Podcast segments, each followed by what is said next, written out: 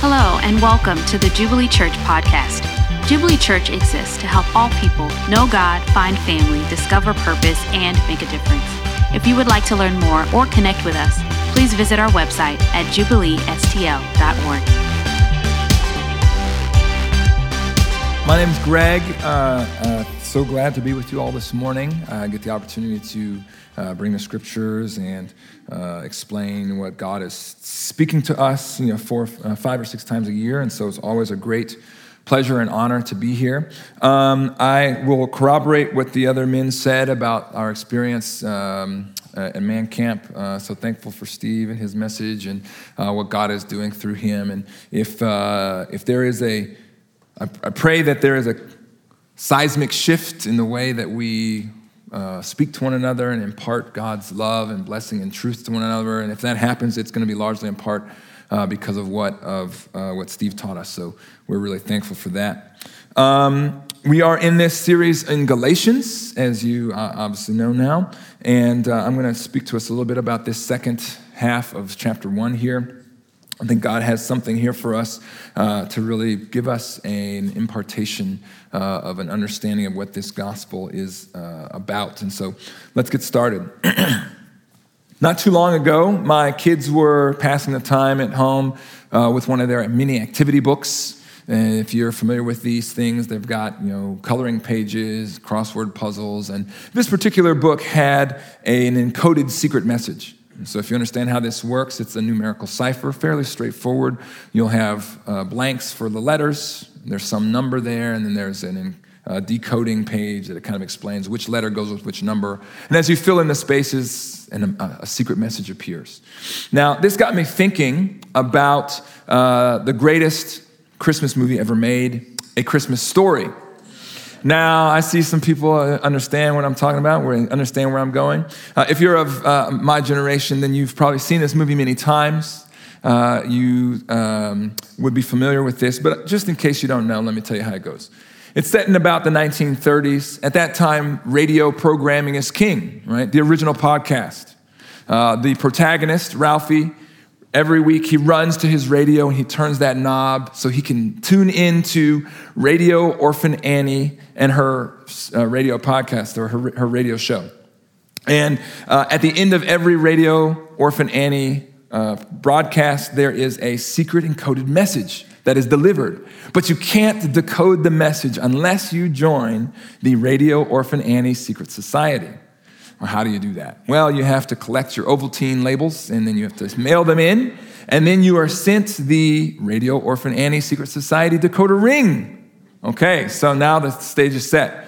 Ralphie receives his ring in the mail. He runs, he listens to his show. He furiously scribbles down the, decoded me- the encoded message, and then he races to the bathroom, locks himself inside to decode the message. Oh, what is it that Radio Orphan Annie would want to tell me? It's gonna change my life now that I'm on the inside and I have access to this inside knowledge. What could it be? Don't forget to drink your Ovaltine. Oh my gosh! I mean, if you watch it, it's fabulous. I mean, the kid's face totally changes. He's like, no, this couldn't possibly be the message. There must be some other message. I wrote it down wrong. I'm reading it again. To his disappointment and chagrin, he discovers no, this was a terrible, yes, terrible trick to, to, to convince him to drink Ovaltine, which he's already done. His disappointment is palpable. He's overwhelmed, in fact, and his experience teaches us about the disillusionment of lost innocence. Totally crushed, he walks out of the bathroom understanding that he's been duped, cheated, in fact. Now, you might be thinking, okay, Greg, yes, this is the greatest movie ever made in Christmas time, and I do watch it every year. It's on repeat in the, my, on my uh, uh, uh, TV. But what does it have to do with Galatians? Uh, we'll get to that in just a minute. Here's the thing Paul is recounting to us in this second half of chapter one his life as a Pharisee before and then his life after he encounters Jesus. His life experience embodies Jesus' indictment against the Pharisees. If you're familiar with this in the book of John or the, the Gospel of John, um, verse 39, Jesus says this about the Pharisees. He says, You search the scriptures because you think that in them you have eternal life, and it is they that bear witness about me. So, who are these Pharisees? Well, at the time, the Pharisees were a religious order or sect of Judaism. Uh, they saw themselves as protectors of God's revelation. They did recognize, to their credit, that God had done something incredibly unique. The creator of the universe had spoken to his people, he had written with his own finger his law, communicating his heart, communicating his values, communicating how we ought to live, and he had handed it to his chosen people. And they knew that it was critical that they should protect this revelation. Now, in their zeal, they had built up forms and processes and uh, further laws and observances to try to help the people uh, honor God. But they had, in this effort, as often happens when human effort is mixed with God's revelation, they had actually created barriers to people coming to know God. Jesus, in another place, indicts them. He says that um, you, you heap burdens on people's shoulders that is, more and more regulations, more laws to follow, more morality, and you don't lift a finger to help them. And so the Pharisees had actually, in that sense, become enemies of God, hindering man's access to God's revelation, not helping it. So it is not until Paul's Damascus Road experience with Jesus that he comes to realize this truth that he has become a hindrance and not a help. In that moment, though, the risen Lord Jesus revealing himself to Paul, absolutely everything changes. You might know the story. Paul has been given power and orders by the chief priests to go to Damascus to find these uh, Christians, these people following Jesus who are distorting Judaism, to bind them and bring them to the chief priests. But Jesus reveals himself. There's a flash of blinding light. Paul falls from his horse, an audible voice from heaven Saul, Saul, why are you persecuting me? Who are you, Lord? It is I, Jesus. In this moment, Paul discovers that Jesus Christ is the key to understanding God's redemptive plan. Jesus is the Radio Orphan Annie Secret Society decoder ring for the Old Testament. Until this moment, Paul has been studying the Old Testament his entire life, reciting it and teaching it in the synagogues, thinking that he is leading people to God. But he has not been able to do that effectively because he missed the Messiah, he missed Jesus. The revelation that Jesus is God's anointed one is the linchpin of all that God has been doing and is going to do in human history and in human redemption. And in fact, it is an earth shattering revelation. Why? Because it's the key that unlocks access access to the throne room of God, the mercy seat of God, forgiveness for sin, a cleansed conscience, assurance of salvation, the indwelling person and power of the Holy Spirit, the promise of future glory and resurrection, and personal union with Jesus Christ Himself. Grasping this reality turns Paul from a staunch opponent to the fiercest defender of the gospel. Now, there's a parallel account of these things in the book of Acts, and we'll jump back and forth from Galatians to Acts as we consider these things. We find out that Paul was originally named Saul. He was a zealous member of this Pharisee party. By his own admission, he was climbing the ranks faster than anyone in his group. Honestly, he strikes me as a severe, humorless, and cutthroat overachiever. When I was in medical school, we had a name or a term for these people. We called them gunners. They were the students who would go to the library and they would check out all the books so you couldn't get it. They might tear out the pages with the best answers so that on the test they would have the score and you wouldn't. Um, Paul was a stickler for the rules, right? That probably, in fact, that phrase probably doesn't even describe him well enough. He's a guy who would, who would excommunicate his own mother for breaking the law. As the text states, he had this misplaced spiritual fervor for God's law and for God's traditions, or these Jewish traditions and it lands him on the wrong side of God's plan for human redemption. Now, as he attempts in his effort to protect and preserve God's legacy, Saul finds himself kicking against the goads, persecuting the resurrected Messiah while persecuting his church. After Jesus reveals himself to Saul on this Damascus road, Saul finds himself physically blind, a clear metaphor for his spiritual state. But he comes away with something far more valuable than his physical sight. He has been given new spiritual eyes through which to see and to re examine everything that he thought he knew about God. If this man, Jesus, is truly God's Messiah, then the Pharisees have completely missed God's plan. And Saul himself, though he has diligently studied God's word and taught it to others, he has found himself to be a blind guide leading the blind. The, the prophet Isaiah, 700 years prior to this, had actually uh, prophesied that the people of Israel would be ever seeing but never perceiving, missing God's true plan. And so we come to Paul's main point in this passage that this gospel that he has brought the church in Galatia in his original meeting with them was not man's gospel, it was God's gospel. Not man's gospel because erudite and learned wise men had missed it. The teachers of the age had missed it. Ah, but God in his mercy had chosen to reveal it. He had revealed it to unschooled men that's how they described the disciples in the book of Acts. It says, We knew that they were unschooled men, yet they had been with Jesus. He revealed it to the blue collar fishermen, the working class average Joe, not to the elite. Paul's gospel is not man's gospel.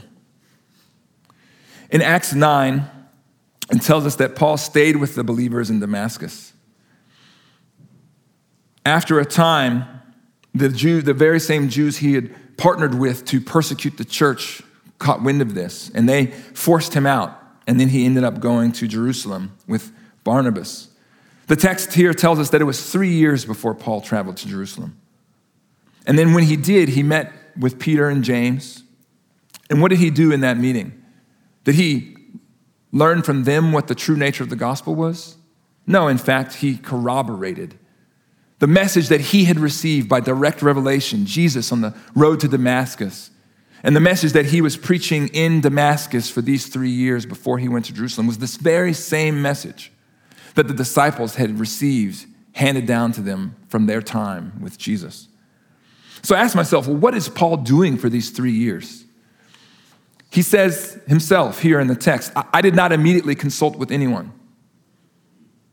Well, I think that Paul spent the time going back, using this revelation of Jesus to decode the Old Testament. There's over 570 prophecies about the coming Messiah in the Old Testament. And I'm sure that Paul was looking at each one saying, Does Jesus fit here? Is this the truth about God? Is this experience that I had real? Does it really match up with what God has revealed? Or am I losing my mind? He was searching the scriptures and then using them, as the text tells us, to prove that Jesus was the Christ. Let's remember, at this time, there was no New Testament. So most of what we're reading and what we're thinking about and the message of Jesus and the gospel spelled out plainly wasn't available. The gospel records hadn't been recorded. Paul's epistles hadn't been written. No, but Jesus himself, he came preaching the kingdom, quoting the Old Testament, corroborating the message, showing the people. If you know the story about the disciples on the road to Emmaus, what do they say about their experience with the risen Lord Jesus? They say, Did not our hearts burn as he opened the scriptures to us? And this becomes the pattern that the disciples and the apostles, as well as Paul, used. So Paul spent those years in Damascus, in my opinion, giving himself a, a, a PhD, an advanced course in Jesus found in the Old Testament. The scripture in Acts 9 19 through 22 tells us this For some days he was with the disciples at Damascus, and immediately he proclaimed Jesus in the synagogue, saying, He is the Son of God. All who heard him were amazed and said, Is not this the man who made havoc in Jerusalem of those who called upon his name? And, and has he not come here for this purpose, to bring them bound before the chief priests? But Saul increased all the more in strength and confounded the Jews who lived in Damascus by proving that Jesus was the Christ. Now we see a parallel example of this later in the book of Acts, in, in Acts 13. Uh, so Paul here in Galatians says eventually he left um, Damascus. He went into Syria and Cilicia and these other Gentile regions. And what happens there? Acts 13 tells us.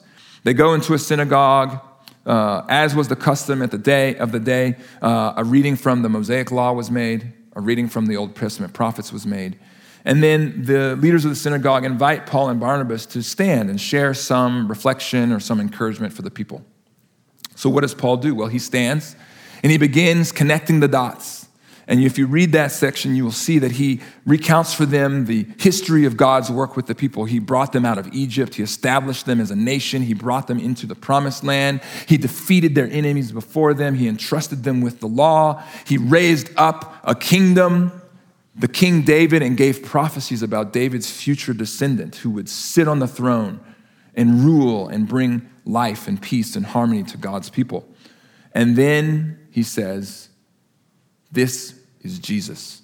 Jesus, the Son of David, the Son of Man, and the Son of God. And what is the outcome of this reasoning from the scriptures that Paul proceeds with? Well, it says here, Acts 13 42, as they went out, that is, the people who heard him, the people begged that these things might be told them the next Sabbath. You see, the people of God who had the uh, revelation of the Old Testament, they were still hungry for more. They knew there was a coming Messiah. They knew there was another revelation, but they hadn't received it yet. And after the meeting of the synagogue broke up, many Jews and devout converts of Judaism followed Paul and Barnabas, who, as they spoke, urged them to continue in the grace of the Lord. And the next Sabbath, almost the whole city gathered to hear the word of God. The people were hungering for this revelation. And when it was brought to them, it was effectual. It changed hearts and it changed minds, and many came to faith through Paul's argument.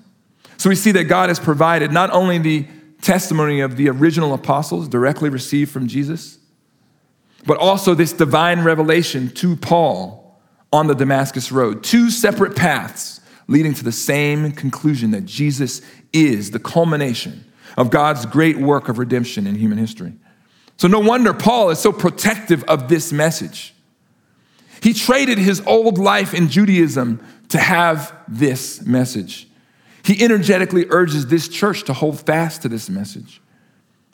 Last week, Brian articulated to us the content of the gospel.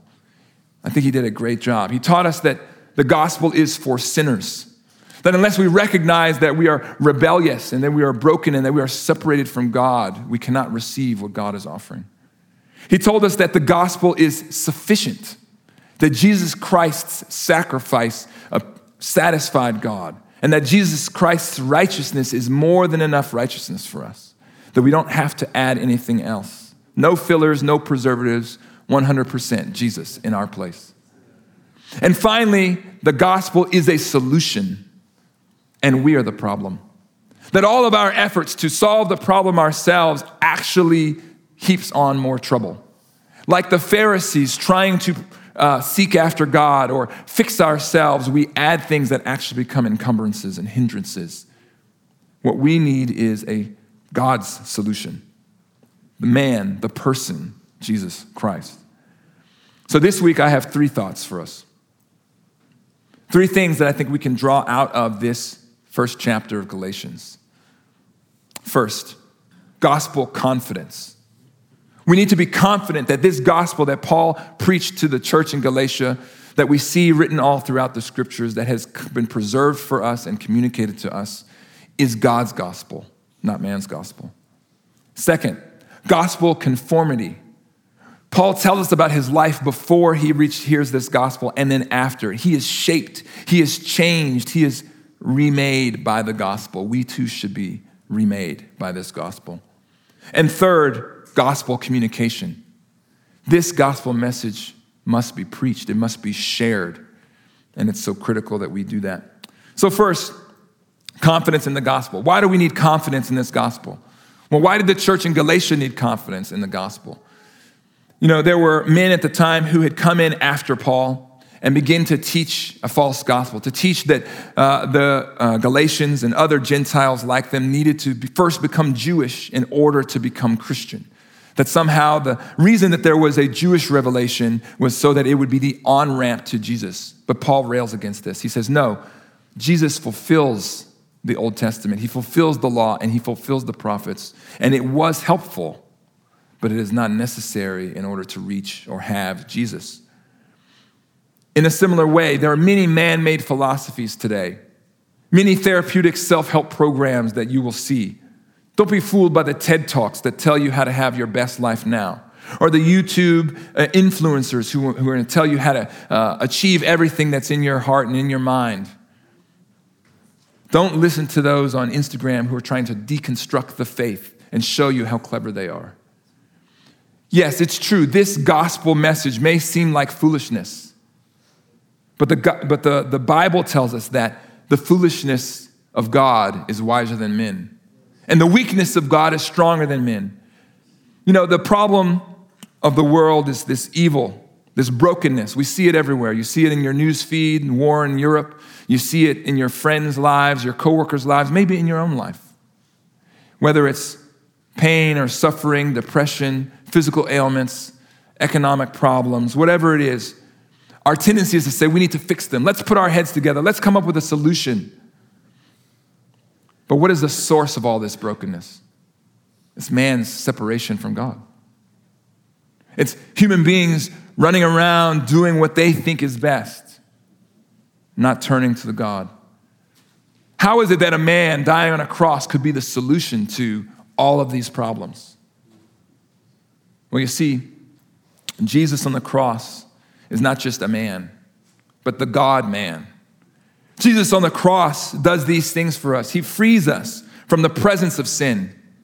That is, our guilt can be taken away and we can experience forgiveness. He frees us from the power of sin, our tendency to rebel and turn from God and do our own thing. He re- gives us a new heart. He frees us from the penalty of sin, that is, the punishment that we deserve. He absorbed God's wrath and God's punishment on our behalf. Not only was this plan of God wiser than anything that any clever thinker has ever thought, but God delivered it to us with supernatural power. Jesus himself said, If you don't believe my message, believe the signs. His ministry was marked by miraculous works. And the apostles and disciples after him the same way. And then Paul tells us here about this miraculous encounter that he has with the risen Lord Jesus on the road to Damascus a flash of light, blinded, falling from his horse, an audible voice, scales falling from his eyes. Three years studying the scriptures so that he would be prepared to defend God's gospel. On the other hand, three years for the disciples walking with the man Jesus, learning from him directly. These two paths filled with miraculous signs and supernatural power to show us what the true gospel is.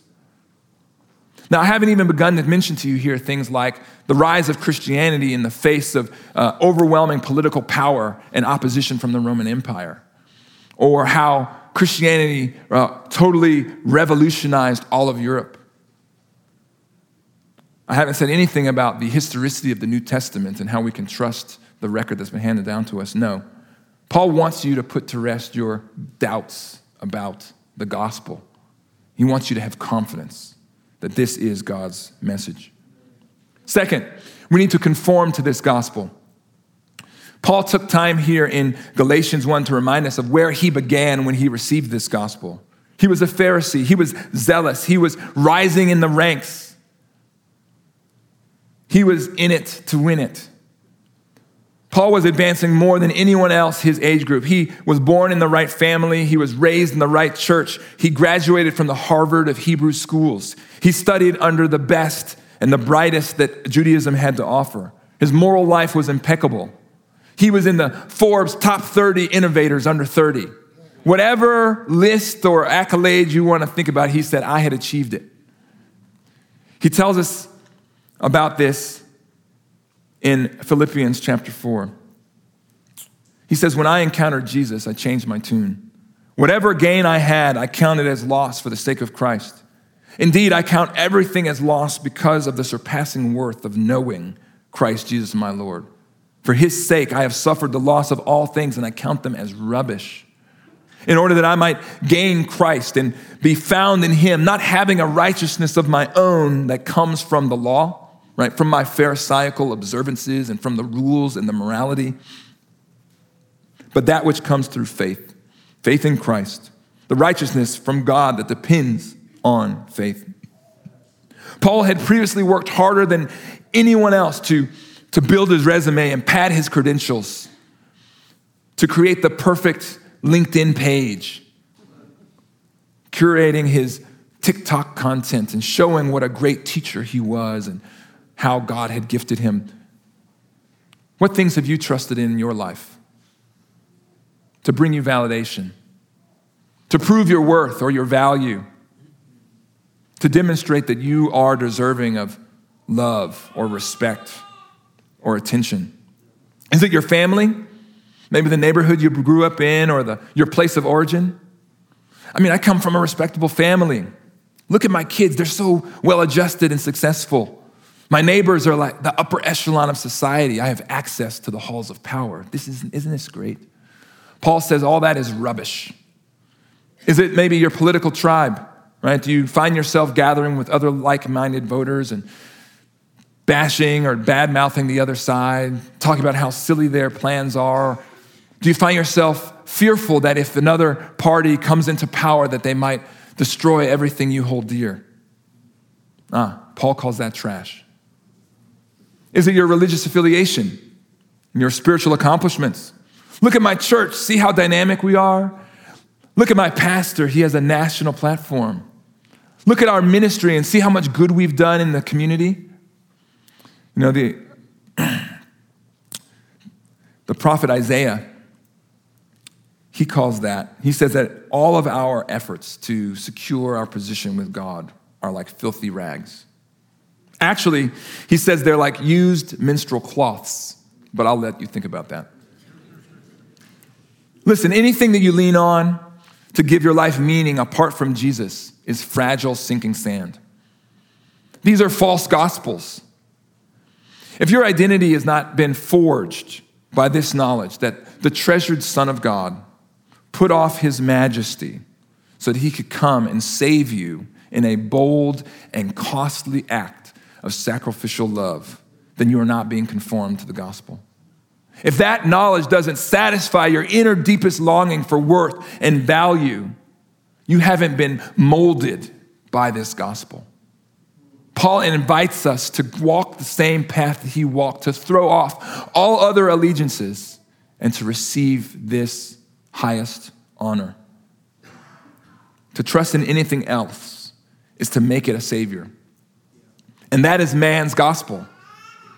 So, like Paul, I encourage you to cling to this pure gospel. Jesus plus anything equals nothing, but Jesus plus nothing equals everything. Finally, we must communicate the gospel. Are you familiar with a word cloud? Word clouds are these uh, visual representations of the content of, say, an article or a book chapter or even a conversation. It goes something like this You can read through the content, and then whatever themes show up the most, you're going to represent in this word cloud the largest. So if you read one of my work emails, you're going to say something like bones, very large. I'm an orthopedic surgeon. I work on bones all the time, right? Uh, medical terminology, fairly large. You're not going to see a lot of economics or uh, accounting or political stuff in there. And so any reference to cost and stuff is going to be fairly small. So, what does this have to do with your situation? Think back to your last week, all your conversations, what you discussed. Is Jesus in your word cloud? What about concepts like sin and forgiveness and grace? You see, we live in a society that doesn't believe in sin and isn't looking for forgiveness and therefore can't appreciate grace. There are so many things that we talk about each day with friends and neighbors and colleagues. But will these conversations reverberate into eternity? Yes, it's true. We have decisions to be made, bills to be paid, jobs to work, and children to raise, elections in which to vote, Netflix TV shows to quote. But are you sharing your most precious treasure? You know, God forbid that I would be guilty of teaching my children the gospel of hard work. You need to work hard and you'll be successful. What you sow, you shall reap. Put in this effort and out will come success. But fail to teach them the gospel of Jesus Christ. God forbid that we would be guilty of spreading a gospel about our great summer vacation or about our favorite television show with our friends, but not tell the lost how to be found. God forbid that we would share the good news of the St. Louis Cardinals or the blues, our favorite song or artist, and fail to tell of the gospel of Jesus Christ crucified. We speak these little g gospels all the time. See this restaurant that I went to? Check out this meal that I prepared. Isn't it wonderful? But do we share the big G gospel? Do we share our most precious treasure? Paul made it his greatest aspiration to be known by Christ and Christ crucified. May it be our greatest aspiration as well. Let's pray. Heavenly Father, I thank you. I thank you so much for your word, for this revelation of Jesus Christ. I thank you that you delighted to, to reveal it to the unlearned, to the weak, to the foolish and that you used it to confound the wise. I thank you that you have given it to us. Would you, by your Spirit, cause us to cherish it and savor it? Help us to share it. Help us to be reshaped by it every day for your kingdom and your glory. Amen.